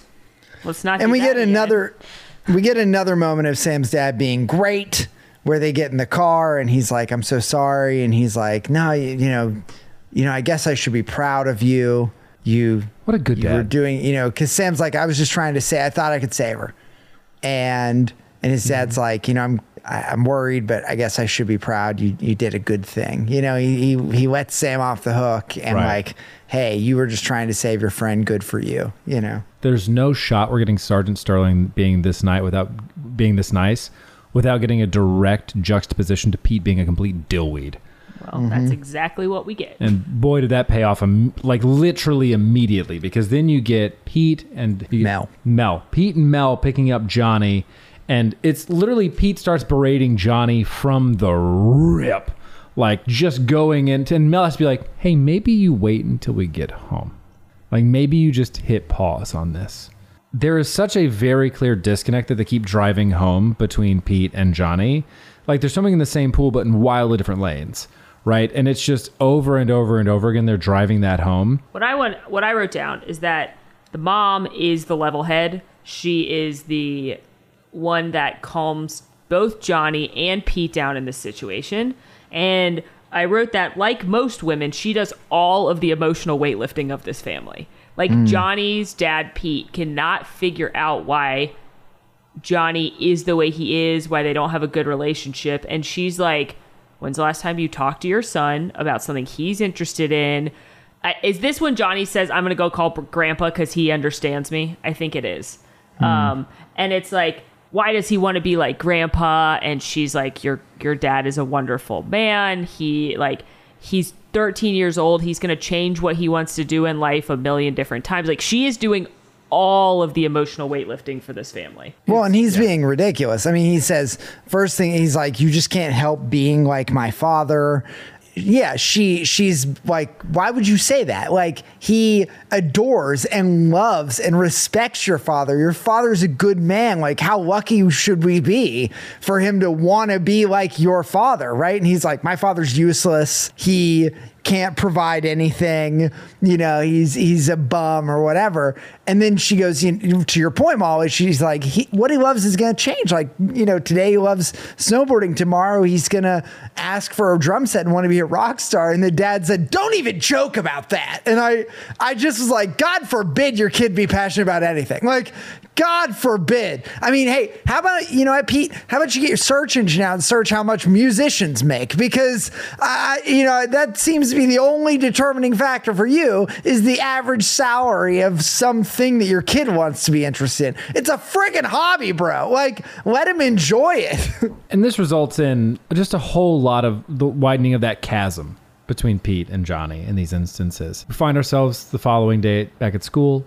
I again love Johnny even more because he goes to the headmaster and is like, hey, I understand you'd likely heard about what happened yesterday with Emily. BT Dubs, I don't know if we've covered this yet. Emily is the headmaster's daughter. So Johnny is taking it on himself to go meet with the headmaster, Emily's father, and be like, listen, I wanted to explain to you what happened yesterday when Emily, you know, could have died, which a pretty like what what a confident move that is. We find ourselves back at the slopes where Johnny is gifted the sort of noodle hat that Sam has been wearing up until this point. Sam sort of runs out and is like, "You did you you caught some rad air, bruh. Have this noodle hat as a badge of honor. You're one of us. You're an urchin. Still doesn't feel good to say that sentence. And let's go shred some slopes." And they decide that they're going to go illegally question mark shred on the sky side of the mountain, which can only I think what you mean well. to say, Alan, I'm sorry to jump in, is that they're going to do a sky raid for the fattest run on fresh powder, bruh. True. That is the correct translation, right? Yeah. That is the correct translation. I'm sorry to sorry to correct you. I just I mean, no, no, no. Listen, you have to say it in the correct language. I agree. yeah, the Proper fattest nomenclature. run. Fattest run. PH. Yeah, I was gonna say, is it a PH or Much like we put two th- C's on thick today.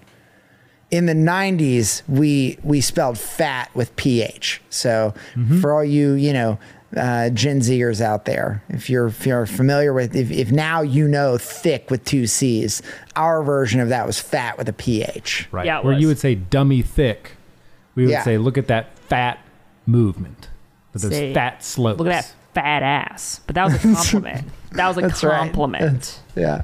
Fat ass. Baby baby fat was a it was a brand. you Oh, know? It Sure. was. oh my god! Wow, what a core memory that was. It was for jump shoes. Yep. Jumpsuits. Uh huh. So we then cut to yet another montage, montage count up to five, where these definite children are shredding down Yep. the side of the sky side of the mountain on their sky raid. Uh, and I think we're all like, nah, nothing can go wrong here. I- Incorrect. I wrote down that Brett was being a sexist asshole, In but I don't remember why.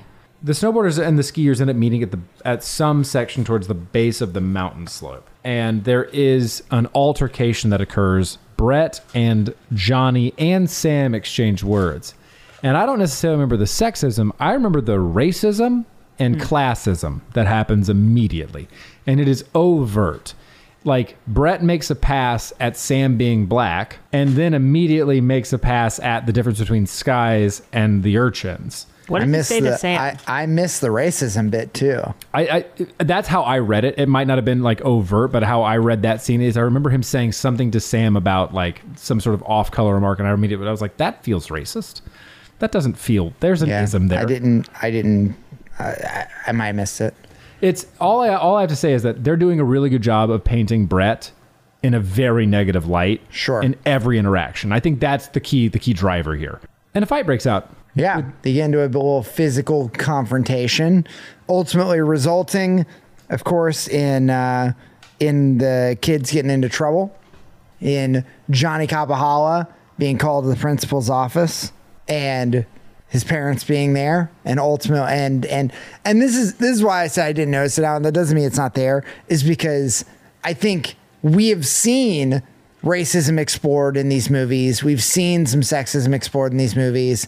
Um, all, what I noticed basically throughout this movie as the theme was classism, and and I think it, at points it it was worded, the dialogue, the writing made it feel like it it could have been racially charged, but because of who was cast, like, you know, I looked at the urchins, if you will, and I think Sam and Johnny are the only people of color in the urchins. I, I, the it's not like the urchins are all people of color, and then the skies are all the white kids. It's like no, the urchins are widely white kids. Like mm-hmm. it's it's mostly white kids, and then you have Sam and Johnny. So that's why I didn't.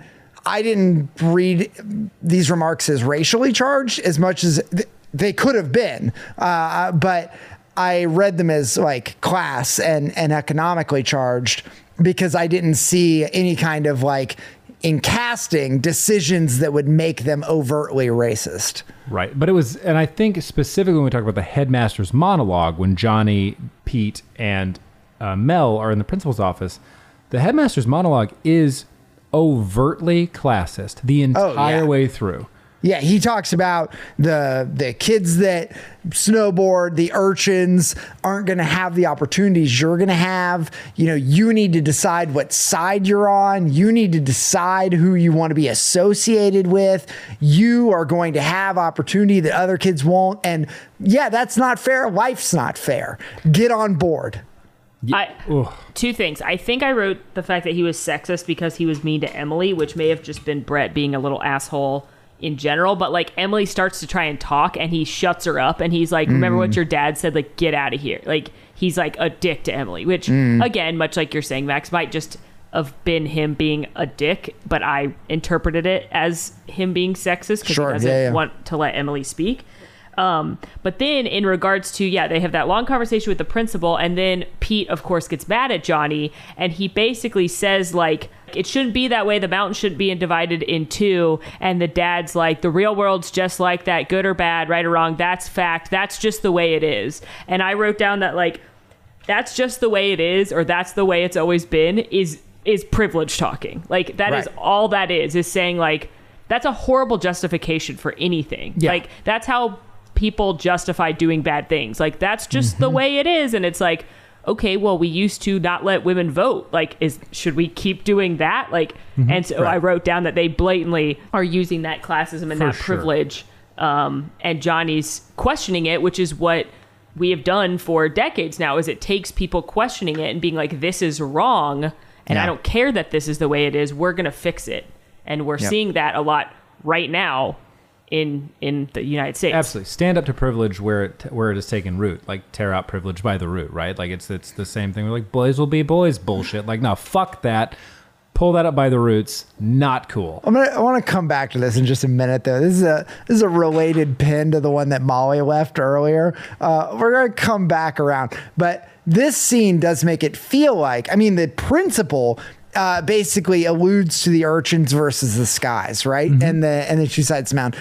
And what you f- get the sense of is that like this is a long-standing tradition between these two groups of people and that like this is something that everyone has dealt with that he dealt with if he grew up here that like this is a multi-generational thing that like to your point it's like this is just the way it's always been right? So we'll, we'll come back to that pin in just a minute if it wasn't bad enough with Johnny getting into trouble, with him being basically like, you know, ground, like told, like, oh, you got to pick between your friends or whatever, he then finds out that Sam, because he's a military kid, is moving away, that he's moving to Iceland, that his dad is being shipped off. I want to point out this is not the important part of this, uh, but Sam had earlier said that every time his dad makes the move, which is frequent, it's somewhere cold. And so Johnny's like, Are you at least moving somewhere warm this time? And he's like, Iceland. And they're like, Oh man. But isn't Iceland historically like not cold? Like, isn't Greenland icy and Iceland's is green? Green, yeah, that's yeah. Isn't that the thing? is, but it is, but it's cold. I mean, It's it's still it's, very northern. It's not, i you know, they. I know it's I know it's not the tropics, but I just thought it was funny that they decided to do Iceland, which Yeah. they Yeah. obviously did for the joke of it being called Mm-hmm. Iceland. But like I just remember learning in history class that like yeah, the the irony that those are actually kind of opposite each other. Right. totally. This entire You also- sequence- oh, go ahead. Sorry, you get the dichotomy of mom and dad in this Mm-hmm. scene, which is, you know, Johnny finds out his best friend, the one that that that bridged the gap, uh, is moving away, and mom's like. I'm so sorry. That's got to be so hard. And dad's like, good. like, Da- he- Dad's a dick right now. God. Dad's like a dad hits like the the dickiest he is in the whole movie right now because like he literally is like, oh, your one friend you made here in this new place I uprooted you to in the middle of the school year. I'm glad he's leaving. He's like, this will be good for you that he's leaving. It's it literally felt like mom's like, I'm so sorry, and dad just goes, good riddance. Like, get that kid out of here. Get along with your own peers and not the urchins. Like the dad is like bought mm-hmm. in to the classism. Yeah, you got to learn how to get along with people like you. Like, yeah, it's wild. he is at the like at the climax of his assholery in this segment of the film and because it continues to get like it it only maintains this level of bad and gets slightly worse when what happens next occurs and that is he and Johnny have an argument as they should because Johnny's finally standing up for himself in a actual res- respectful way I might add where he's like you actually don't get it this is like he is my friend like it, it's not good to wish him away from me like that's not what my dad would do and i'm like that's actually what a very real and kind way of putting that for a for a preteen like good for you johnny kind of goes off the rails when he calls up sam and is like let's run away Not just let's run away. Let's sneak onto a military transport. And by the way, we don't get to see any of it. Like, they cut to them in Hawaii and they're like, yeah, we snuck onto a military plane. And I'm like, oh, you left that out. how lucky it is that in Vermont, of all places, there's a military transport going straight to Hawaii. what a ridiculous How lucky for Oh. them. what does that say about military security That's what oh, I was thinking. it's so bad. But yeah, they sneak and they run away to Hawaii, and of course they go stay with Grandpa, who is a real one. And they're like, "Grandpa, are you gonna send us back?" And he's like, "Nah, you'll you'll go when you're ready." Like Grandpa's really doing some gentle parenting right now, and he's like, "I'm not gonna force you to go back." So Grandpa is a real one. He calls up Pete, who's a dick, and he's like, "You have to admit this is." You know, like he's kind of like they're fine, they're safe, but like you have to admit this is pretty ingenious that they got literally like halfway around the world. And the dad is like, no, it shows stupidity, and I can only imagine you welcomed him with open arms. And I wrote this down because the grandpa's like, look, I hate to stop this fight before we get to the later rounds, but this isn't about us. And I just thought that was such a good line from grandpa. Yeah. And like, bro, can you freaking chill for one second? Like, I understand you're stressed because your son ran away, but like, this is not about us ultimately this conversation ends by grandpa saying like they're safe. They're here. I'm not sending them back to you until they're ready because this is just going to happen over and over again. Let them figure it out and i promise you they will which of course pete is furious about but turns out grandpa's made the right decision there. Not only, I mean, Pete gets furious about it, he blows up, and then, and then we get mom, who oh. is Oh. Mom, who finally loses it. Mom's been holding it in. Mom's been the emotional weightlifter here. She's been the supportive parent. We saw mom at the beginning of the movie at Johnny's surfing competition. Mom, throughout this whole thing, has been like, Oh, I'm so sorry, Johnny, that your best friend. Like, mom has been there every step of the way. And finally, mom f- loses it on Pete. And it's like, somewhere along the way, the person that I married got lost. You are a joyless, unkind human. And I don't care that you make money. I'd give that money up for you to not be so miserable all the time. Who even are you? And And, I was like, I was like, damn. Not to take this back the 13th year, but when you think the last time they knocked knees? Well, like, this is not a healthy relationship going on here right now. And then, and then, Pete does the worst thing he's done in this entire fucking movie. His wife is unloading all this emotional trauma that she has been trying to navigate. And he says, Don't you think you're being a little dramatic? I'm going to tell you right now, as a woman, there is. That is condescending. That is Oh, yeah. patronizing. That is gaslighting her emotions. This is why women don't get as far in business because the minute they raise their voice and get heated, it's like, whoa, whoa, whoa, why don't you just calm down? Whereas if a man did that, well, he's certainly a ball buster and look how aggressive he is. There is no worse fucking thing you can say to a woman who's heated and telling you how she feels than something along the lines of, aren't you being a little bit dramatic and why don't you calm down? I didn't like Pete this whole movie, and now I want to punch him in his dumb face because holy shit, that is the worst thing he could have said right there. Pete is just the like just the worst in this moment. And there was I, I have a lot of struggle like I, I identify with a lot about this film for like the relationship aspects of of these films and I'm not gonna dive into that too deeply. But this was just a moment for me where I was like, God, Pete fucking sucks. Pete And sucks. I like there there's like there's no way this dude makes a 180. There's no way we come back from this. We'll put a pin in that. And then cut back to Hawaii. Yeah, cut back to Hawaii. We don't have to drag this out too much, but they have a nice time in Hawaii. Grandpa says he's not going to send them back until they're ready. Uh, Grandpa and Johnny teach Sam how to surf.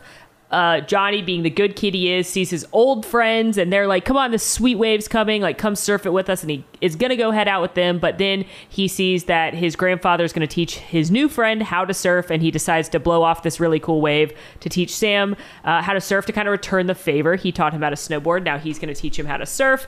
And then um, they have some good heart to hearts, Johnny and, and grandpa and uh, he says like i'm sure you were doing a good job. You know you're so good at taking what life throws at you. I'm sure that like you guys you know had a lot going on. You got overwhelmed. But i think you know everything will turn out. You guys are good kids. And they decide that they're going to go back.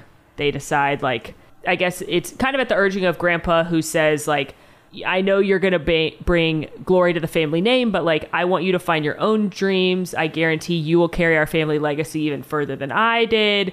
Um, it's just like, once again, the grandpa being the most wonderful character. Yeah, the grandpa has like mastered empathy, right? In a way that is really, really sweet to watch play out because he's the conversations that he has are not forceful. They're very much like, let me help you work yourself around the issues that you're facing and come to the logical conclusions that you know are the logical conclusions, right? Let, let me help you get there. I'm not going to force you to the finish line, but I'm going to put you in on the right lane in which to run to get you there the most efficient way possible because that is my responsibility as the adult. Which is incredibly nice to watch play out because a lot of what we see happening in DCOMs the tropes are parents are attempting to force something on the child and the child resists. Even if what the parent wants is right, it doesn't matter. What matters is the approach. That's what we've learned thus far through all the DCOMs. And what we get from Johnny Tsunami, Grandpa Johnny Tsunami, or Mr. Tsunami, as Sam calls him, is the parent going, Hey man, listen, here's the deal. Like, let's just think about this in a different way, from a different perspective. And the kid's like, Hey, logical conclusion, I'm there now, which is just amazing to watch play out. And not only do they decide to both go back to Vermont, Grandpa Tsunami also goes to Vermont and has some bitchin' boots when he arrives. Oh yeah, he's wearing Uggs. He started Uggs, I'm pretty sure. He started Uggs. Tsunamugs. So they arrive in Vermont, and nobody is more stunned that Johnny Tsunami is in Vermont than Pete. yeah. Johnny Kapahala is like, I bet you're mad, huh? And Pete's like, we'll talk about it when I get over the shock of seeing my dad here. Like, he is absolutely floored that Johnny Tsunami has arrived in Vermont. Part of me thinks that this was a decision made by the writers because they're like, what would happen? How we've we've set up Pete to be a really big villain at this point. Like, w- where can Pete go now outside of like anger and yelling? Because we've already seen him do all that. We have to put a buffer for when Johnny Kapahala arrives back in Vermont. We have to put a relationship buffer to stop Pete from escalating. Because what we've what we've set in place is that Pete just escalates. Mm-hmm. So let's put in this buffer of Johnny Tsunami so that way like Pete can't anymore. Like he mm-hmm. hits full stop because he's got It something else to worry about. It, it allows for resolution too because not long after they get back we see johnny tsunami outside uh, johnny kapahala j- joins him outside and then he says something that i think is actually pretty interesting. He says you know he's talking about how beautiful it is in vermont which is is uh, kind of a, a, a different perspective than what we got when the family moved there is like, oh, it's not, it's it's the opposite of Hawaii, right? And like Johnny Tsunami says, oh, it's so beautiful, and then he goes, I think I can see more stars here than Kilauea. And I don't know if you all know this, but the island that Mount Kilauea is on has a ton of observatories on it. It's one of like two places on Earth they they are able to study stars to the level that they are. It is very notable for how many stars and like the planets they are able to see from right next to Mount Kilauea. So it's sort of an interesting mention. Like I don't know if they're trying to just give undue credit to Vermont, but the idea that they could see more stars than at Mount Kilauea is basically like unrealistic is what I'm saying. Like, Like, no it's fucking shot. fantasy, right? Like it's not even like, oh wow, it's really beautiful like Hawaii. It's like, no, this is one of the only places on Earth that you can see this many stars. Right. I think it's again, it's Grandpa Tsunami using hyperbole for good. Right. Yeah. It's like, hey Johnny, be Pono again. You have to Yeah. find the good in things. Yeah. Right. So like we're looking at stars together. I'm si- like, it's again. I think it's such a brilliant bit of writing for Johnny Tsunami to do that and drop that line because I also did that little bit. Of, I was like, why would they mention that? And that's when I was like, oh shit. Um, but not only that, we get Johnny Tsunami and Pete having a great conversation. And this is when Johnny Tsunami like does some incredible parenting for Pete the parent. And he's like, Pete, this is what got me. Like this is this conversation got me in the feels right off the bat. And it was like, Pete, when you got out of the water, that hurt me because I knew you would never get back in the water. But I didn't force you to go back in. I just wanted you to do what made you happy.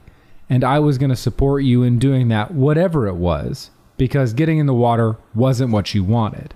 And Pete was like, I guess surfing skips a generation, da da da da da da. And, you know, Johnny Tsunami made a great, he was like, well, my, your, your grandfather hated the water, right? Like it, there was some quippiness involved, but it was ultimately like a great lesson in parenting from a, a already sort of tumultuous relationship that we see established, and we're also seeing mirrored now in Pete and Johnny Kapahala, right? Like it was it was sort of like this great sort of turning of the mirror on that relationship.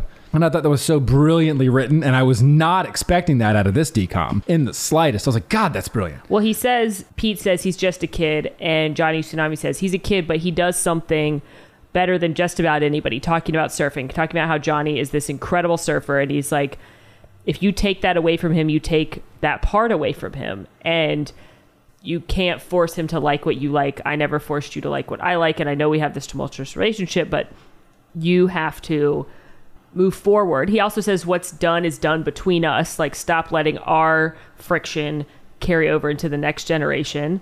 I'm proud of you. I'm proud of the man you've become. But like, you need to let this go. That you can control Johnny because you're you're ultimately hurting Johnny. And I mm-hmm. don't think Pete is a bad person. He doesn't want to hurt his son, and he's never thought of it like this. All he can think about is my dad dropped out of school because of surfing. I didn't like surfing. I want, don't want my son to be a bum, so I'm going to try and shut down surfing. And it isn't until his dad frames it this way that he realizes he's actually hurting his son. Yeah, I just like that they acknowledge and like like resolve some of this generational trauma because uh, if you remember in the Halloween Town episode, we talk about how the mom and the like there's clearly a reason she resents Halloween Town and it Right. never gets acknowledged. It never gets resolved. This like parent grandparent thing is not new, but they actually acknowledge it and and like seek resolution on it, give it some direction to go in a healthy place, and we see it start to pay off as the film resolves. Right. And and it's nice that they at least like they do something with it, that they they steer that thing in a good direction. It also makes sense for the character changes we see take place, right? Yeah. I think a lot of the issues that we had with things like Halloween Town, where you saw these types of things, is like characters would change, and there was no reason for them to make those changes. Yeah. And in in na- now in Johnny Tsunami, like this conversation is the catalyst for a lot of behavior change that we see play out in some of our characters that we previously would have not really liked. Yeah, before Ralph Brink's dad goes to therapy off screen is what we said, but now Pete goes to the Church of Johnny Tsunami Yeah, and he, right. and he watched it On on, screen. screen. Yeah. But the uh, the next scene is Johnny and Johnny Mm-hmm. going to Oh my God, yes, I love uh, surfing, and Johnny, young Johnny, is like, "I'm supposed to." Uh, I'm grounded, and Johnny Tsunami's like, "Well, weren't you taught to listen to your elders? I'm, you know, I'm elder, and I say we're gonna go shred on this mountain right now." which is just like I think this is when we're introduced to what is such a big plot twist for Johnny Kapahala. is like, holy shit, my grandpa knows how to snowboard because they go to the snowboard shop. They're introduced to Randy. Randy's like, oh my god, bro, we've got Johnny Tsunami in my shop. This is gonna be incredible. This is crazy, bro, crazy. Hook him up with all the gear, and uh, what do they do immediately? Go shred on the sickest side of the mountain. In a sweet go shred. montage. That's right. and another montage with two with like two very clearly white stunt doubles. And when Johnny Kapahala says, "Grandpa, you didn't tell me you you knew how to snowboard," he just says, "You never asked."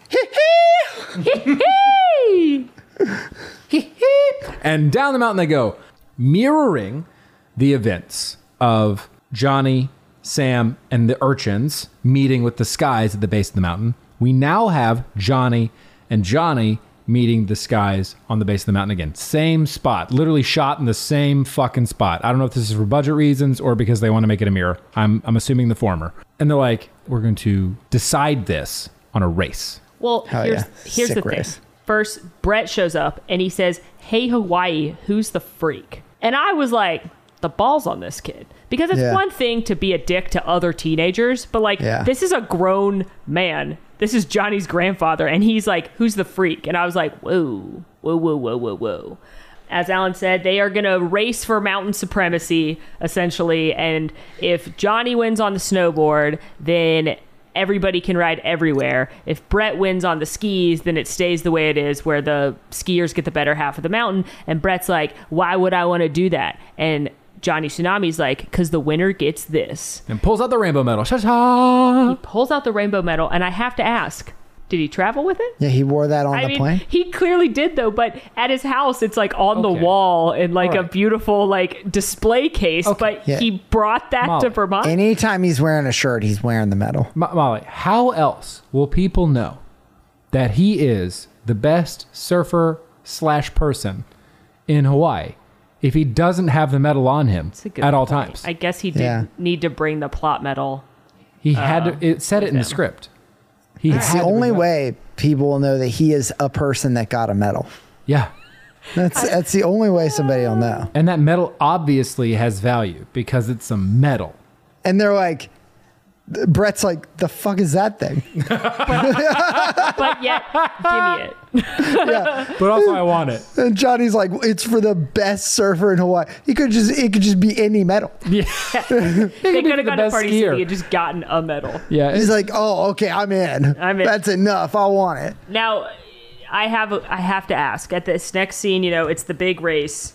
Um, I guess we should talk about how the the father son trauma is resolved. Um, Pete apologizes to Johnny and he says, you know, I've I've been a shitty dad. I'm gonna come watch you race tomorrow. Like they have a nice moment. Um, but more importantly, Sam shows up to watch the race, and he's like, "We're shipping out a day later because like I couldn't miss this epic throwdown between you and Brett." And I just love their bromance, and I thought it was Yeah. so lovely. And then Emily shows up, and she's like, "I realized Brett was lying to you, like lying to me about you. Like everybody shows up for this race, right? I gotta know. We've done this before. If we were in this film, Uh-huh. who are we? I, I would like to be Grandpa." I'm Johnny. Are you saying Alan is Sam? Oh no.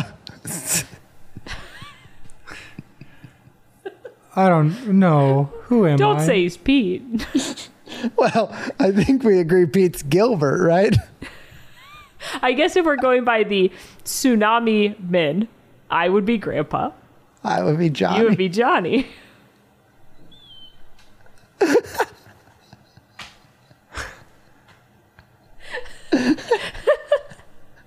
Alan's face right now. Alan is stunned silent. The woman was too stunned to speak.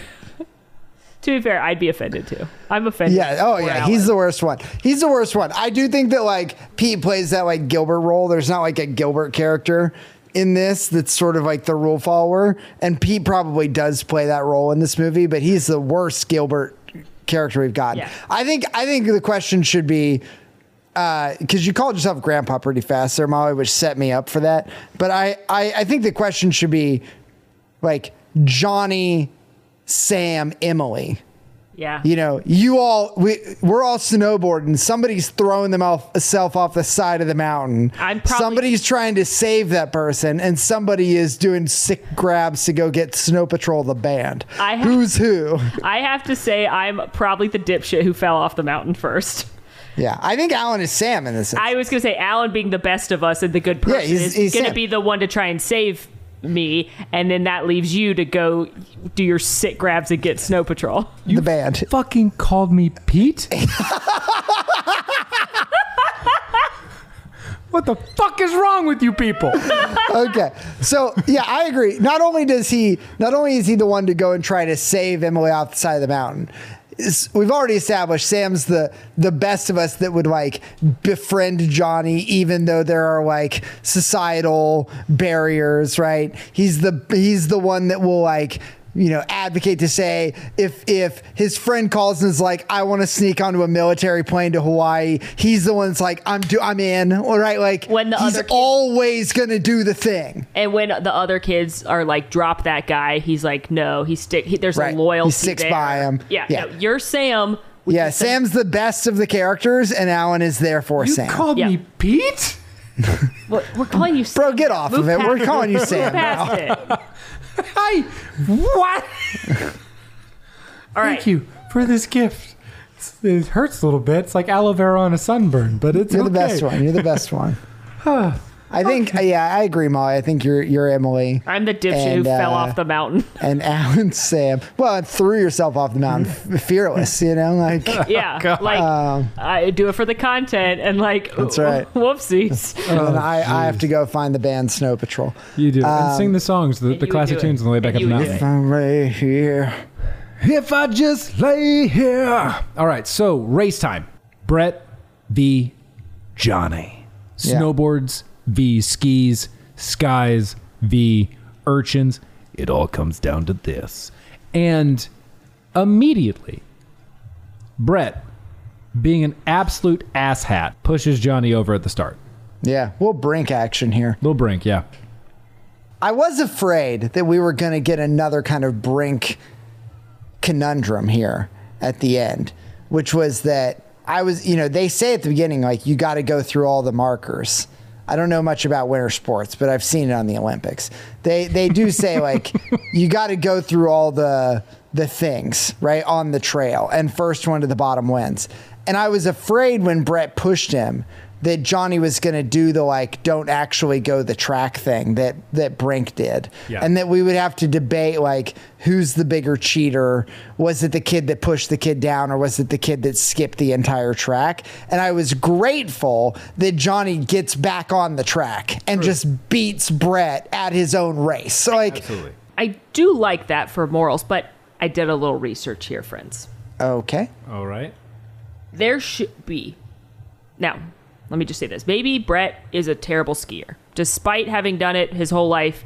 And maybe he's just not that good of a skier. Maybe Johnny, despite having done it for a month, is a really good snowboarder. But I looked up how fast skis and snowboards can go. Hmm. The fastest snowboarder on record went 126 miles per hour, which hmm. is Very fucking fast. insane. yeah, fucking crazy insane. fast. Yeah. But the fastest skier on record went 157 miles an hour. Everything I looked at said skis are much faster than snowboards. So, technically, especially with that head start from cheating, Brett should have won. So No, but he didn't. I mean, I mean But he time out. didn't. Time Maybe out. maybe he's just not that good of a skier. But I was curious to know what the actual outcome of a race between skis Yeah, yeah, and yeah. snowboards would be. Yeah. I think we're presuming straight downhill here, though. This has some. This is like this is the the class. This is not a classic argument. This is just an argument I've have, I've had because I like cars. For, for so for all you car people out there, it's the difference between like a muscle car going in a straight line race and what you'll see in like Fast and Furious 3 Tokyo Drift, where you have to like move quickly around corners and be agile, right? Like those are wildly different things, right? So like I, maybe these are both like obviously Molly, you are correct. First of all, let's be clear, you are correct. I'm just saying. skis are faster. The internet, which is never wrong. My gut is that Molly is is taking numbers from not just a downhill, but like slaloms and otherwise, right? Like that it's just a faster mode of travel, hard stop, which everything about that adds up to me. Oh, for sure. I mean, I agree completely with you there, right? Like skis, like uh, just the way they're built seem faster. Snowboards give you more like maneuver maneuvering potential. But like that's now that you say that, like Johnny should have gotten his ass beat. yeah, like everything I saw said like skis are like 20% faster than snowboards, Yeah. That's crazy. which Brett Well- just sucks. He just is bad. He Brett's It- just bad. Uh, but we one get a montage reasons- again. One of the reasons is when you crouch in that kind of downhill position is you get less drag than a snowboarder Yeah. who's standing up. Yeah. So it's just something I looked up, something a little fun. And the idea of going 157 miles per hour on skis is literally the scariest Terrifying. thing I can imagine. You said that- Terrifying. like you know that feeling you get in the pit of your stomach and you're like you have the nerves, but like it's secondhand. I had Yeah. that when you mentioned going 157 miles an hour. Like that's under my own like. I I get nervous when I used to like longboard and we'd go fast and I was like I'm gonna f- like when you get the wobbles on the That, board. Yeah. that sounds like an absolute nightmare. to Yeah, me. for sure. Yeah. We get our eighth montage of the film. Our eighth montage is this race, where we see Johnny eventually catch up to and overtake Brett for the win. Brett does Like nose to nose, close. yeah, Very, very, close. close. Very close. Brett ultimately loses when he does like a terrible limbo sort of situation, and his back hits the snow, and he slows down rapidly, and Johnny crosses the line. Um, And that is fair, Malls, is that like they don't have him beat him straight up. They have him beat him because Brett falls, hmm. basically. That's true. Like That's true. That that is it takes Brett falling for him to get beat by Johnny. That's Is that they go off the jump and Brett beefs the jump. So there is some, you know, it's not like they just have him straight up beat him. And Johnny's the bigger man, goes and tries to pull a brink and help Brett up. Brett shoves him off, shoves everybody off, and just sort of leaves. We, we, we gather at this moment that Brett's gone for the movie. And we get the applause scene. And in the biggest about face of the film, we get Pete shouting into the crowd, Party at my place. Well, he has learned his lesson.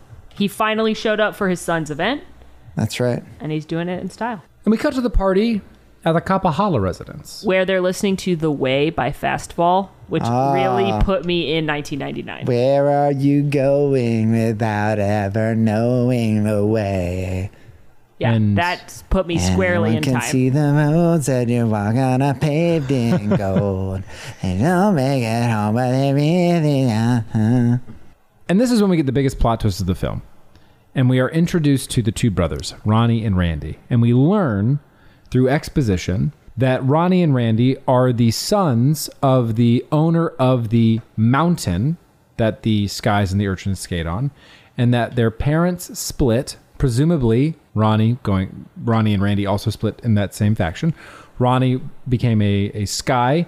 Randy became an urchin, the first sky and urchin, because their father passed 10 years prior and they didn't know how to leave the mountain. So they split it down the middle 10 years ago. Yeah, let's come back to that pin that I dropped, huh? Here's the About man. how this is a brand new situation. That this thing that they've established as tradition and that this is the way it's always been and that all of these kids have grown up skies and urchins and this is the way they've always known it. It's 10 years old. Not good. I was like, why would you kill the whole world building setup that you created for this movie to exist on in the final scene? I just can't right now. Do you want to know a fun fact? Is it is it my pin? I think your fun fact is my pin. All right, give me your pin. They're the same actor. They sure it's the are. same guy playing yeah, both yeah, of them. yeah, yeah, Same yeah, yeah. guy playing both of those roles. A real parent trap situation. Real Parent Trap for multiple reasons. One, divorce. Kids each go a different direction. And two, same actor, both brothers. But I agree. They tear everything down by saying this only happened 10 years ago. Which is just wild. And they're They going do to all of this world building to set up this like classism, this theme of classism, and to like make tension between these kids. And then in the final scene of the movie, they cut their knees out from under them by being like, "Yeah, this was ten years ago." All these kids were alive when this happened. Like, that- like that'd be like okay. I went to a preppy private school, and we, when I went, didn't have a middle school. We had a lower school and an upper school. So when you went to assembly in upper school, it was seventh grade through senior year. And the reason I say that is because as a seventh grader, that would mean the seniors. That would mean as a seventh grader, the seniors would be able to skate and snowboard together yeah, but then I wouldn't by the time I got a senior. Like you would know people that before this happened. Oh, 100%. It's ridiculous. It's it's so like it. I just was stunned in this moment of like, wow, they just killed all of their world building in the final scene. I wonder if they're just trying to go for like this recency bias or if they just don't have a good grasp of time. Because not only do they do this, but they're like the the time in which people move in this film is consistently one week. Like you only have a week before you move. Like we had it happen to both Johnny and Sam. But it's like, nah, ten years is a long enough time, right? Nobody will think a lot about that. I just think it's so easy for them to be like, our dads were the Yes. first skies and urchins. Like, our dads Our grandfather. split the mountain. Our grandfather owned the mountain. Give one more generation and you're good to go. Absolutely. And by the way, it even would support the theme of this movie since this is a grandfather uh, relationship. You just make it their grandfather, and it's a nice parallel to Johnny Tsunami. Like, it's baffling to me. It's a real swing and a miss. A real swing and a miss in the final minutes. Um, so they, the brothers decide they're going to establish the Edison Brothers Air Summit, which means anybody can skate wherever they want to on the mountain. We get a slow dance between Johnny and Emily. They Oh, left room for Jesus, too. They did. They did leave enough room. Molly pointed this out, and I made a note of it after pausing. You know who's at that party, Max? Who's that? Brett.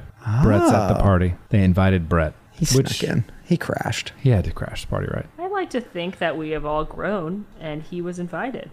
You know, Yeah. maybe that's the moral of the story. Invite the bully to the party because he certainly won't mess anything up. And with that, that is the end of Johnny Sue Name.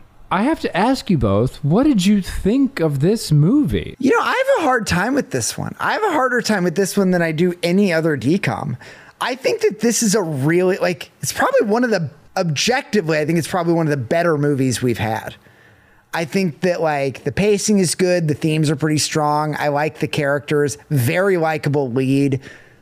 I don't like that final scene and like kind of killing the world building, but otherwise, like I think they resolve the generational thing. But I don't walk away being like, man, I, I that's a killer freaking DCOM. But I think that's the nostalgia factor. I think that it's the like I didn't watch this a lot, so I'm not going to feel the same way I did about like Smart House. But I think it's objectively a good movie. I think I'm gonna give it. I don't know where I expected to go with this, but I think I'm gonna give it an eight. I think it's a, a much better than average DCOM at this place. Yeah. Um, but I just don't have the nostalgia factor that might bump it higher. Yeah, I had I struggled with the exact same thought where I don't have anything bad to say about the movie. The pacing was well done, the characters were well developed. It had some funny moments. But yeah, I don't remember watching it. I didn't enjoy it as much as watching Smart House or Xenon. I didn't even enjoy watching it as much as Brink because I remember watching Brink, though it's objectively a better movie than Brink.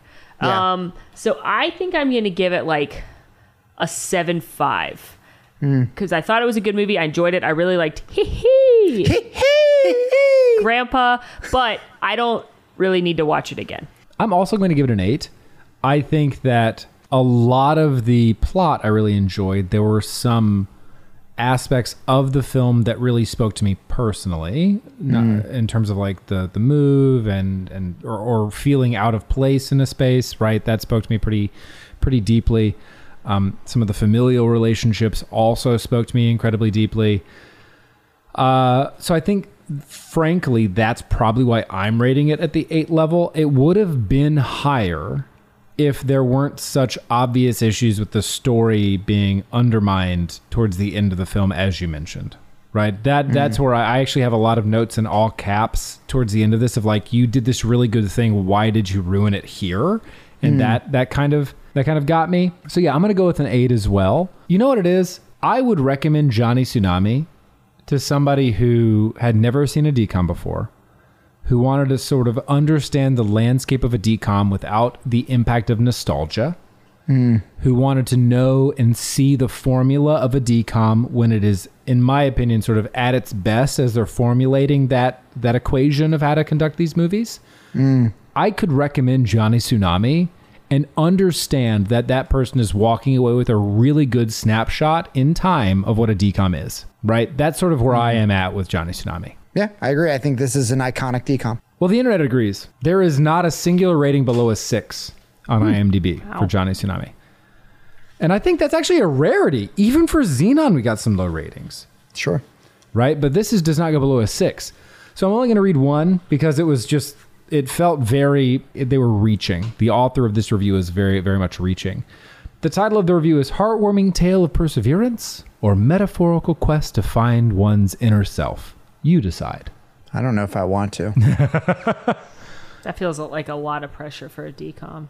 I would like to begin this comment by saying that I am disappointed in the IMDb aficionados of America and other countries where broadband internet is prevalent, nay, rampant. Why do I say these things? Better yet, why has nobody said these things before? Wow, this I'm guy's sorry. Does that person sky. not? Does that person not think the internet is like prevalent throughout most of the world? Like You know, they they think that the internet is is subject to America only currently. They're oh, still on This guy's a America Online. Yeah, yeah, they- they're an AOL user. That which has left me so angered is the 5.4 rating on Johnny Tsunami. While normally I would tell myself upon seeing this devastatingly low rating, it's okay. Many people just don't see the intricacies and beauty of such a well made, loving, and cinematog- cinematographically powerful film. Is that a word? I don't know. Oh, God. However, montages. as a Disney Channel original movie fan, backslash expert, backslash life liver, I feel I must say the following. Hold on. They they just said that they are a Disney Channel original movie life liver. That's that's verbatim, verbatim. Yeah. That's a Specifically, Max, they said fan backslash expert backslash life liver. life liver. Mm-hmm. I I also am a liver of life. True facts. I, that, this guy basically is doing the metal thing. Like Y'all, he's it's- like he's the best person slash surfer on the Yeah. island. a hundred I'm definitely a person that got a medal. Yep. I feel I must say the following. Brink, notice the exclamation point for exclamatory purposes, received a higher score than Johnny Tsunami. This is outrageous. I kind of agree. I mean, I don't disagree with that point. While I feel as though Brink was groundbreaking in its own regard, it paled, he spelled it wrong, in comparison. Groundbreaking. Yeah, yeah, for sure. By the way, he spelled paled palled. He did not spell that Nice. Craig Liddell.